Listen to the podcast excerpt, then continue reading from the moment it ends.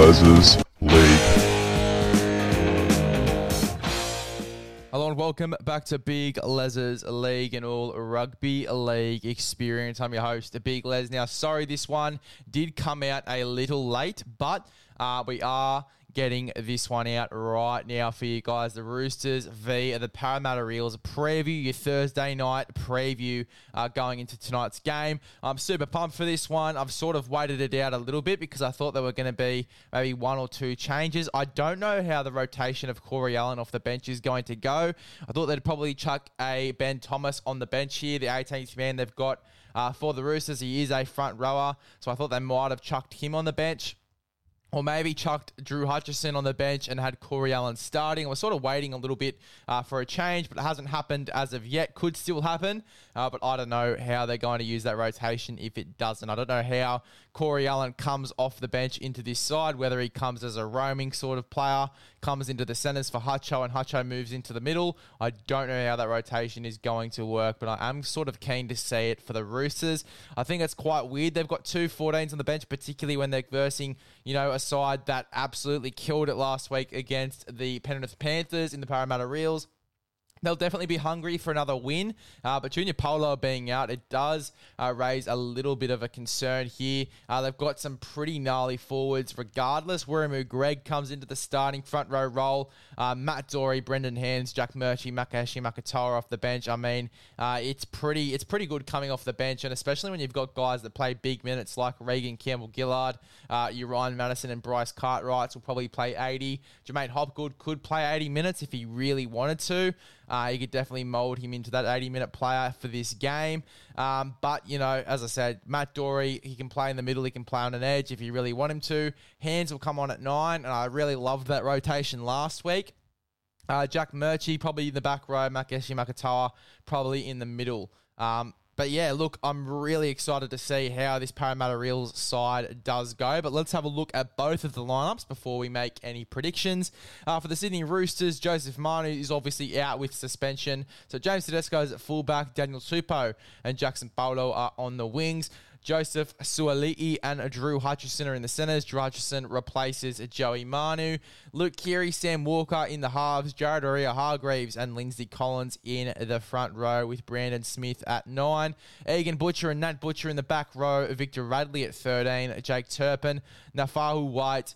Corey Allen and Fletcher Baker are on the bench for the Roosters. Uh, for the Parramatta Eels, we have Clint Gutherson at fullback, Maika Sivo and Bailey Simonsson on the wings. We have Will Penisini and Waqa Blake in the centres. Dylan Brown, Mitch Moses in the halves, Reagan Campbell Gillard and Wiremu Greig there in the front row. Josh Hodgson at nine.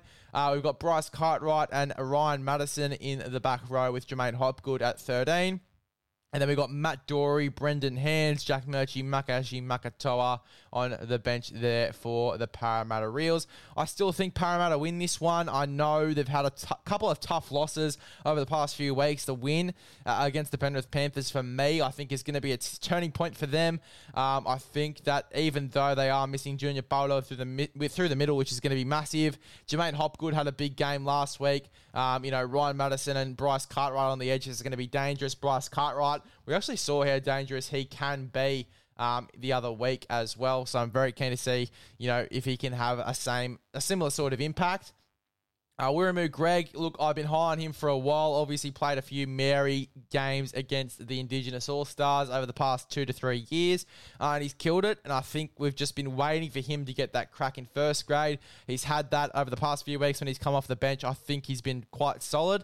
Um, keen to see how he goes in, in the starting front row role here for Parramatta. It might change. You might see him drop to the bench and maybe a Makashi Makatoa starting.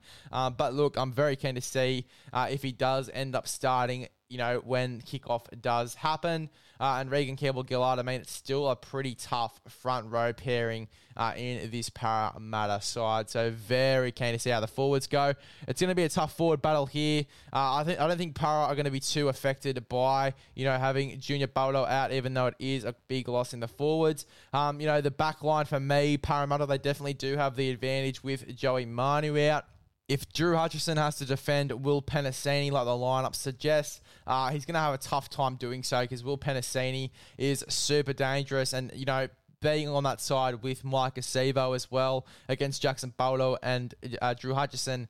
Uh, I think they're going to have a field day out here. These two, uh, you know, that I think there's definitely great value in those guys being anytime try scorers. For me, the big thing is going to be Clint Gutherson. Now, obviously, uh, during the week over the past few days, there has been rumours that he will move out of the fullback role into the centres for either Waqa Blake or Will Penisini. Probably Waqa Blake just quietly. And obviously, they'll go ahead and look for another fullback. Uh, reports suggest that they've talked to Jayden Campbell. Now, for me, I think I've discussed this enough on the page. I'm not a fan of it at all. I think Gutho is the fullback. I think he's just as dangerous as any other fullback they could get, and probably one of the better fullbacks in the competition. For me, his ball playing is superb. I think he's been there for so long now. He'd be the incumbent for me. I probably wouldn't go ahead and move him. Um, you know, they're shitting the bed when they don't need to. They're starting to find success, so I don't see a real reason to move Gutho out of the fullback role.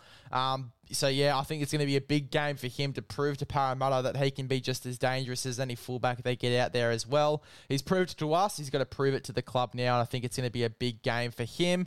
Um, you know, as for the Sydney Roosters, as I said, the forwards they've got the advantage there, obviously having both of their starting guys in Waerea-Hargreaves and Lindsay Collins. Waerea-Hargreaves and Reagan Campbell Gillard, two big minute front rowers. I'm keen to see those two go at it. It's a nice little matchup there. Lindsay Collins and Wiremu Greig as well, too. Tough physical uh, front rowers as well. It's going to be a really nice matchup. Um, I think Brandon Hands, I think he's going to have a massive impact when he gets on the field as well. Uh, from what we saw from him against uh, Panthers, he pretty much just tore them to shreds with his ball playing.